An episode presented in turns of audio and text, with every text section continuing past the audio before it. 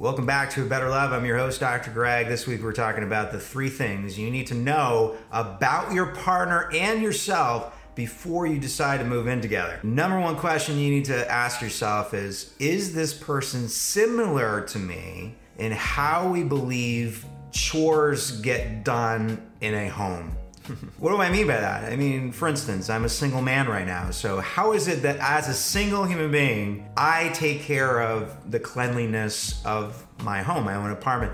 So, when you're dating someone, this is an opportunity to get to know how it is that they exist in terms of their cleanliness.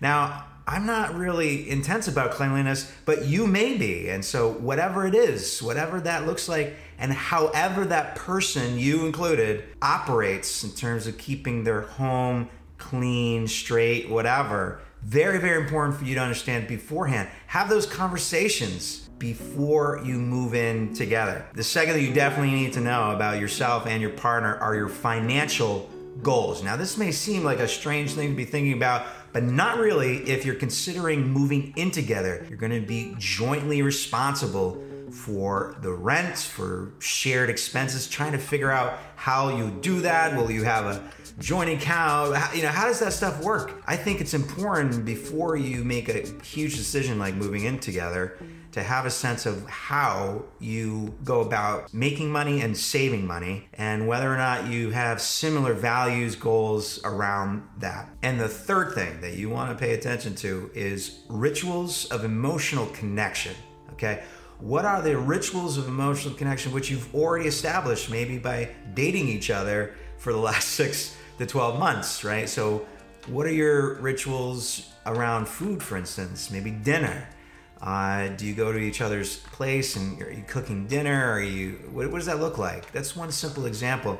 But having a very clear sense of what life might look like together and what how similar or different that is from right now. Dinner, making dinner together is one thing that you will do often uh, for the rest of your existence together, as long as you decide to stay together, is figuring out what you're going to eat for dinner. so simple things like that. Make sure you have a sense of what those things are and what it is that you're looking for in general uh, when it comes to those shared rituals of emotional connection. And before I go this week, I want to share with you one of the number one reasons that conversations about commitment may come up before you expect them in your relationship, and that is the end of leases. So if you've been dating for a while and someone's lease is coming up, this is one of the, the top reasons why couples, when they're meeting with me, that maybe questions about commitment, about engagement, about whatever are coming up because people are looking at the ends of their leases and they're saying, well, where are we, right? Is this somebody I actually want to live with? Is this somebody I want to take it to the next level with? And so don't be surprised when a conversation comes up around commitment when a lease is about to be up.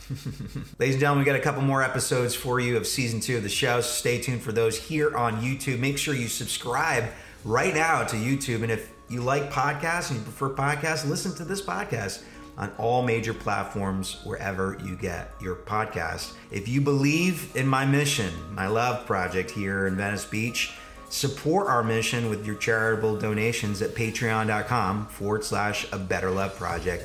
It really matters our ability to raise our annual fund this year to be able to produce great content and be the educational platform with transformational impact that we know we can be this year. We can get there with your support and your help.